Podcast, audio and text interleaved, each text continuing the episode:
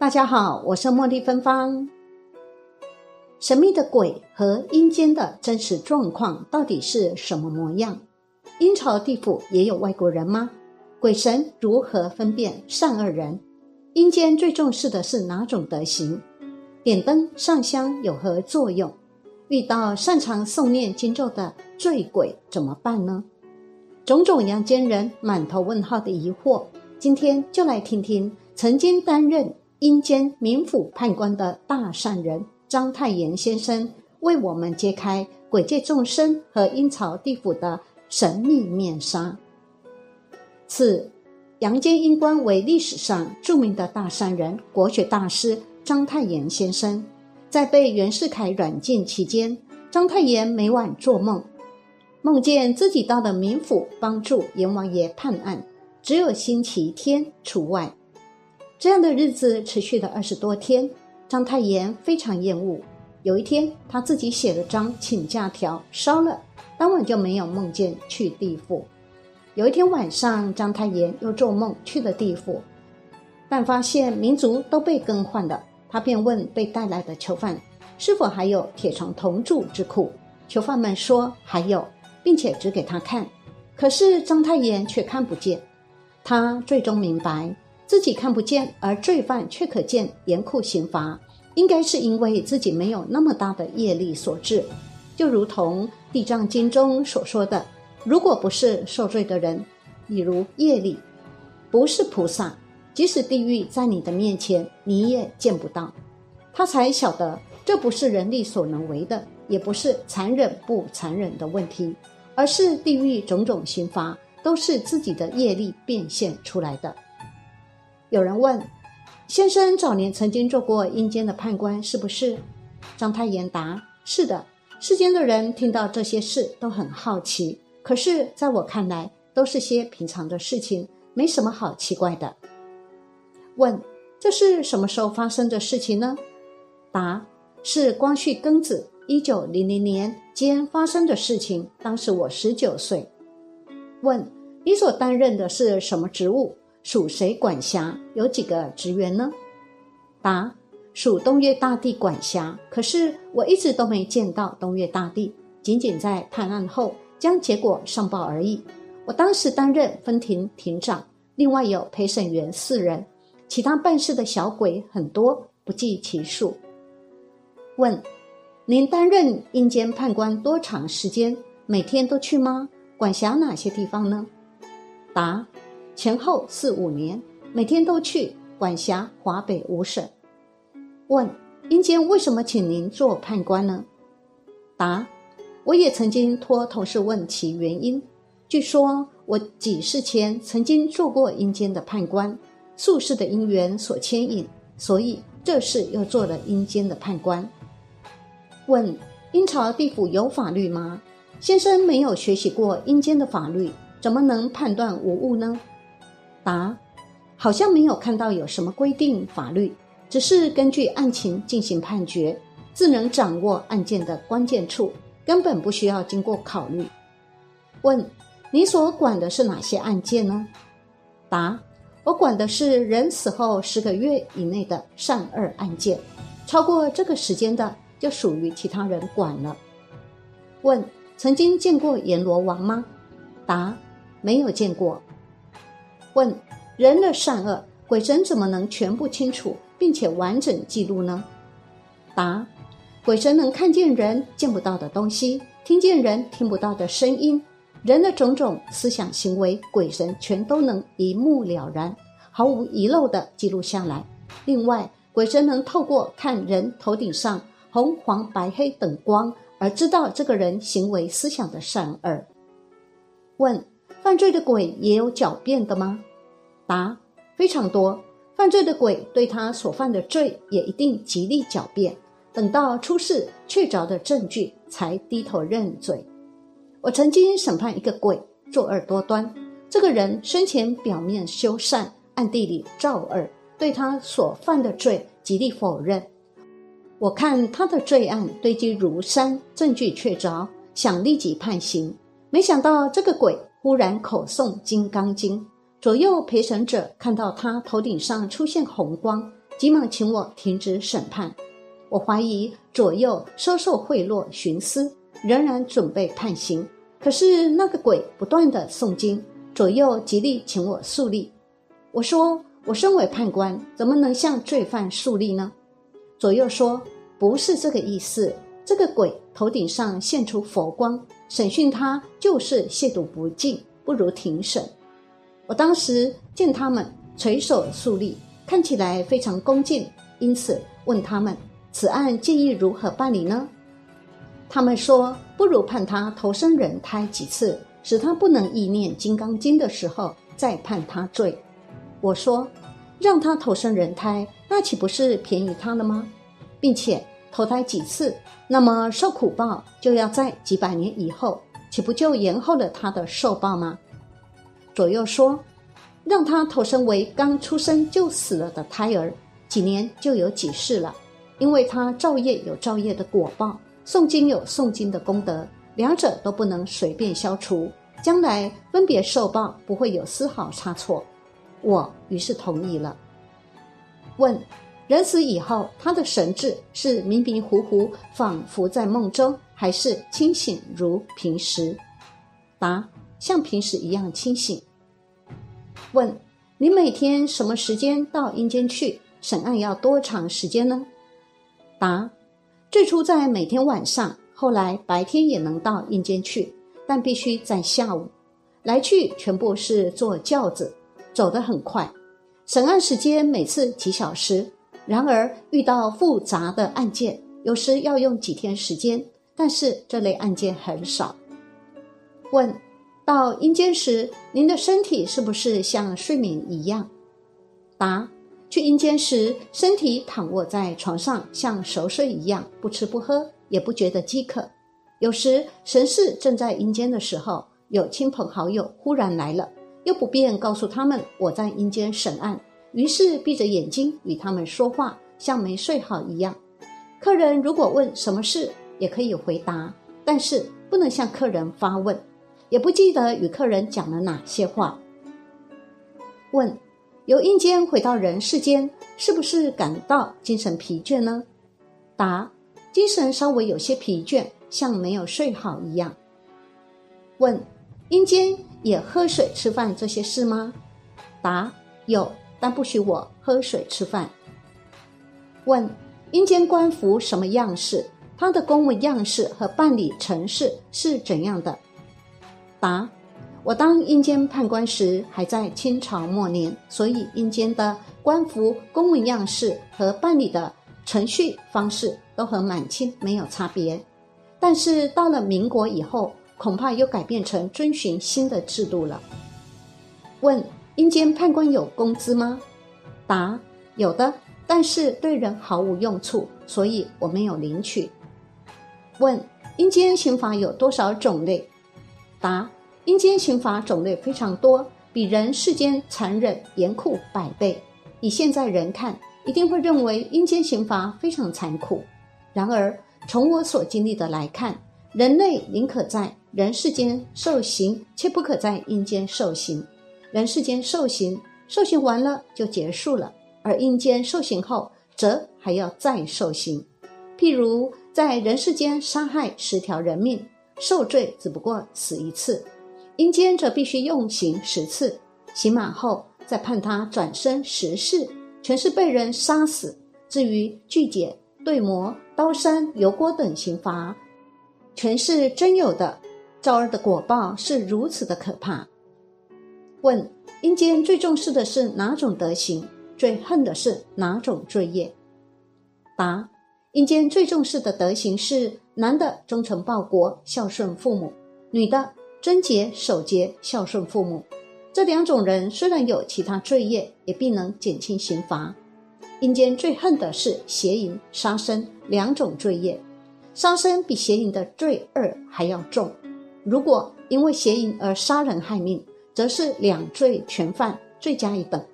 古人说：“万恶淫为首，百善孝为先”，实在不是假话啊。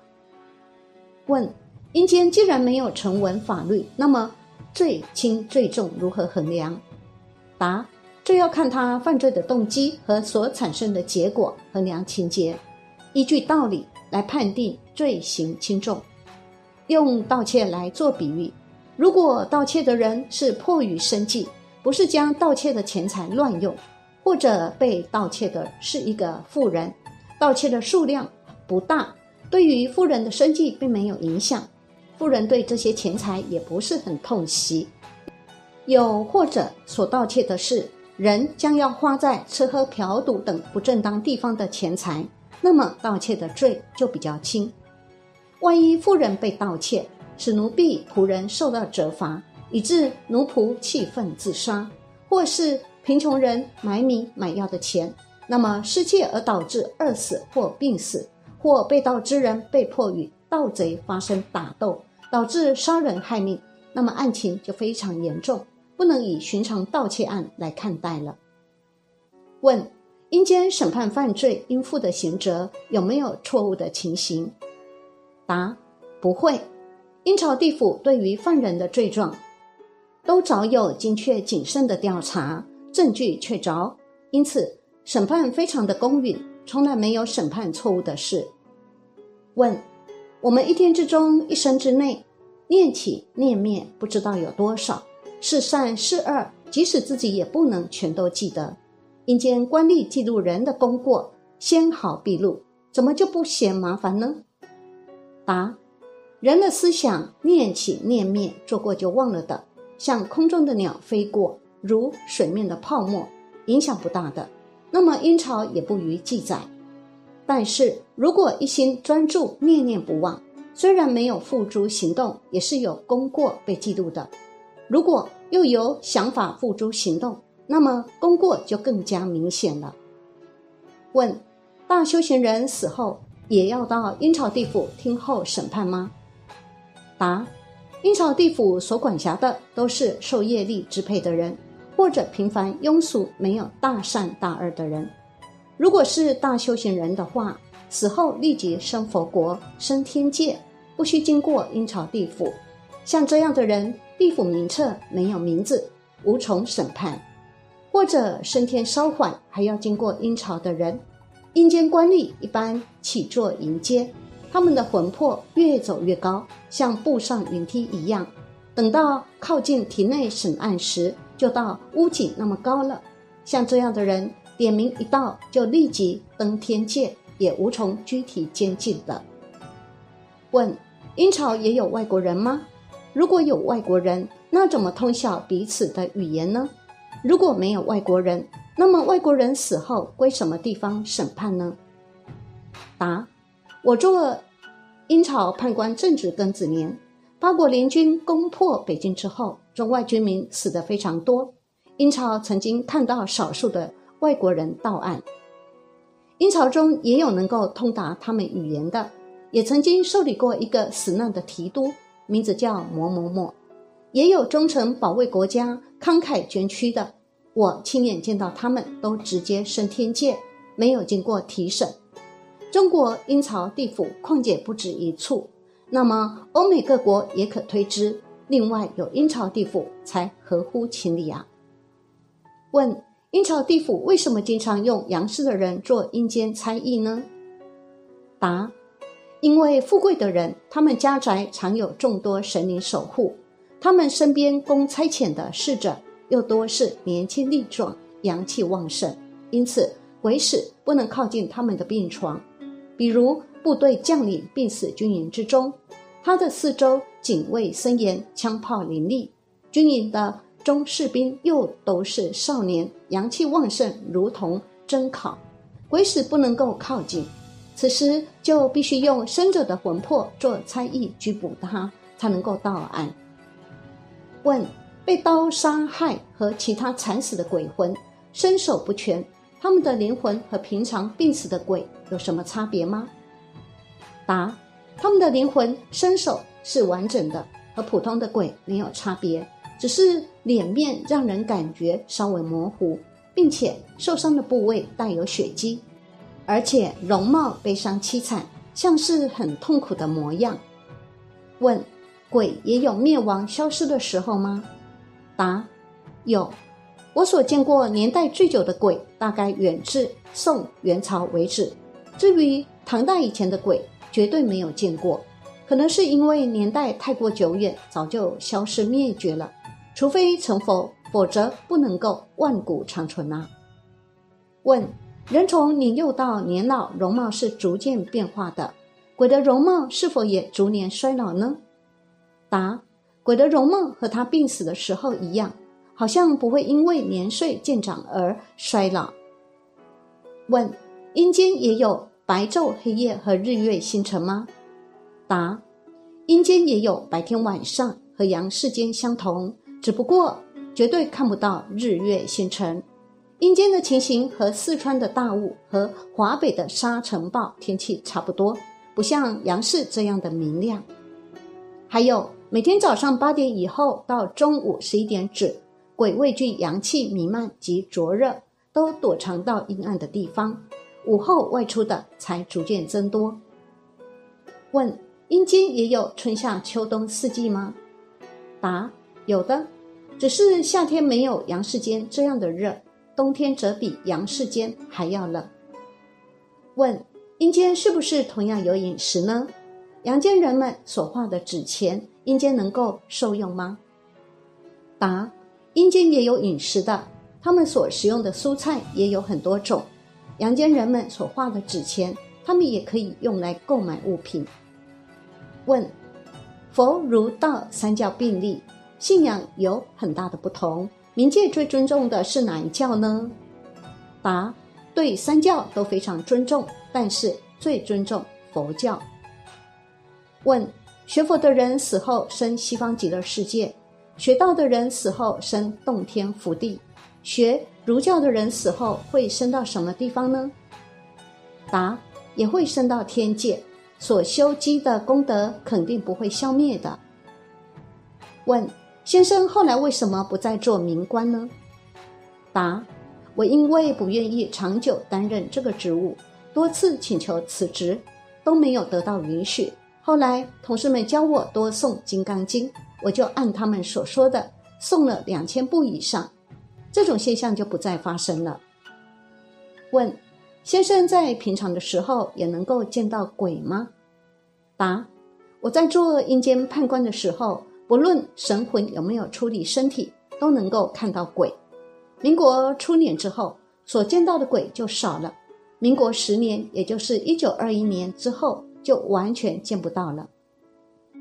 问：在第一次入阴间的时候是怎样通知您的呢？答：一天晚上在睡梦中，看到一位穿戴着古装衣帽的人来到我的家里拜访，说有事相求，希望能够帮忙。我就问。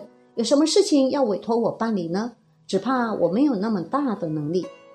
那个人说：“只要您答应了，不会办不到的。”我也不知道他到底是什么来意，只是觉得这个人非常的礼貌恭敬，态度诚恳，实在是不好意思推辞，就这样含含糊糊的答应了。这个人看起来很高兴，约定好几天之后就来迎接。从梦中醒来后，自以为是做梦罢了。没把这件事情放在心上。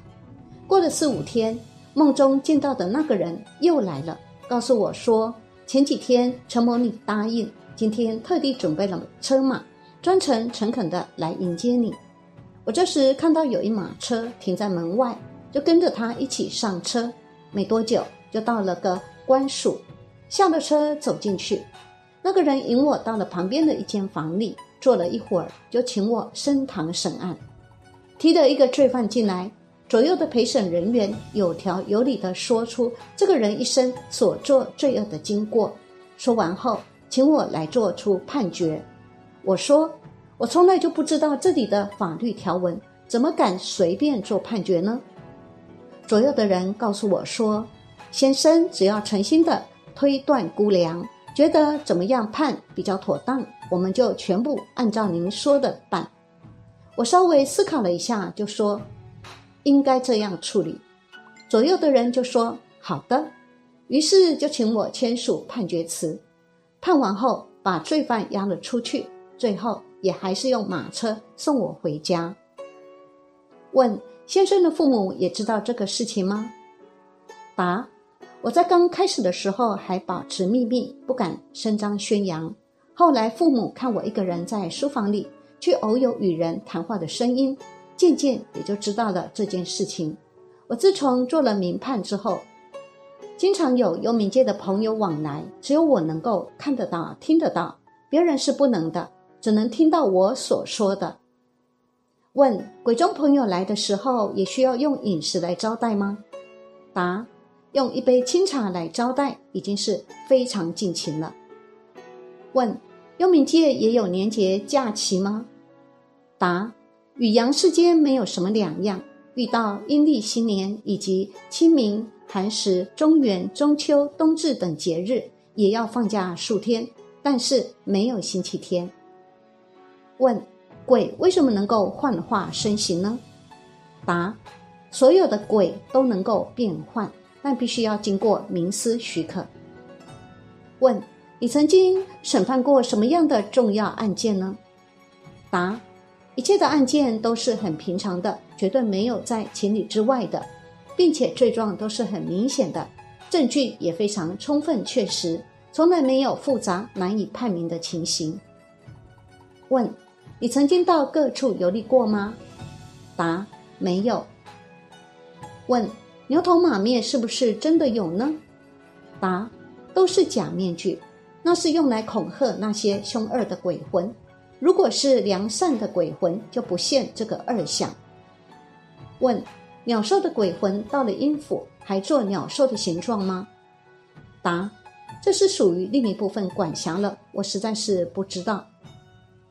问：阴间也有念佛修行的吗？念佛和读诵经典，既然有这么殊胜的功德，为什么阴间的鬼不赶快念佛诵经以求超生呢？若有鬼不知道怎么念佛诵经，为什么他不去仿效人间的念诵方式呢？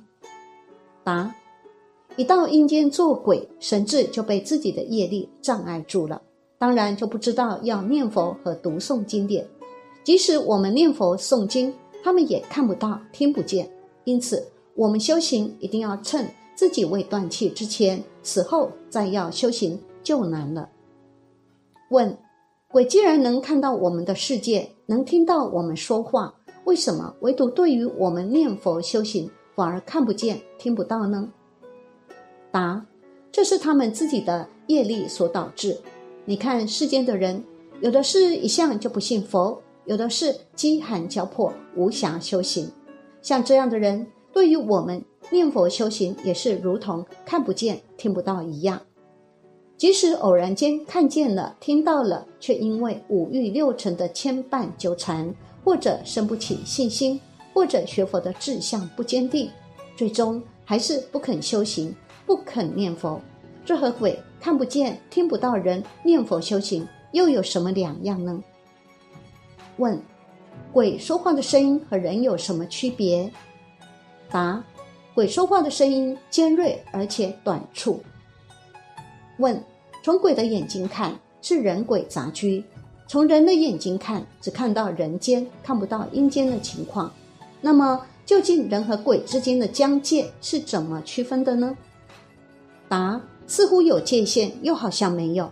这种情况实在是难以用言语说清楚。问：活人的魂和死去的鬼，他们的形状和颜色有没有差别？答：从来没有留意过。当然有点差别。问做鬼有什么感受呢？答：感觉非常苦，因此他们言谈中所流露的大多是悲惨哀戚。问鬼要去投胎的时候，阴间的管理机构有没有给予教诲，要他们转恶向善呢？答：没有，唯独投胎做禽兽时是不让鬼知情的。一定是幻化出人间男女或者房宇楼阁等景象，让他们乐于入畜生身。问：天上万里无云，日月普照世间，为什么不能照到阴间呢？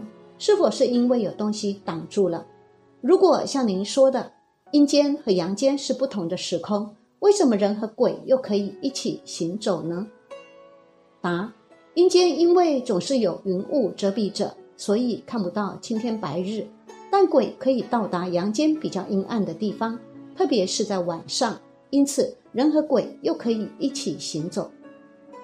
问：阴间的管理机构是用哪里的历法？那儿的公文也写有年月日吗？答：在满清的时候就用满清的历法，公文上所写的年月日和人世间相同。问：人既然是由鬼投胎转世来的，那么阴间婚姻所生的新生儿又是什么来投胎的呢？答：这是人死了以后的剩余之气所投而成。问：阴间婚姻所生的孩儿将来能不能投胎转世呢？答：不能。问：阴间同样也有风雨霜雪吗？答：我不曾见过，但是遇到。阳世间风雨霜雪的日子，阴间的鬼也都苦于寒冷，而显出身体蜷缩、心神不安的状态。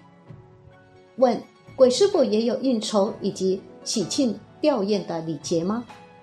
答：和阳世间没有两样。问：烧香燃烛有什么用处呢？答：燃烛是为了取得光明，烧香则是为了召集思念的。亲眷鬼魂，让他们到来。问炮竹有什么用处呢？答：鬼害怕炮竹，是不适宜用的。问念佛经有很大的功德，那么念如书有没有功德呢？答：同样有功德。问佛教的护法神是韦陀菩萨，道教的护法神是王灵官，儒教是否有护法神呢？答：这个事情我不知道，因为儒家不以神道设教，所以没有必要设立护法神。但是儒家的经典书籍还是受到鬼神的呵护，这是毋庸置疑的。问：阴间主管所得到的薪金是从哪里来的呢？是不是也有钱粮、税捐之类项目的收入呢？答：我曾经向同事们询问过这些问题，他们都嘱咐我不要问。所以不知道。问人头顶上的光色，什么是善色，什么是恶色呢？答：人头顶上的光色为红色、白色、黄色，这样的人是心行善良的人；如果是黑色的光，那就是品性恶劣的人了。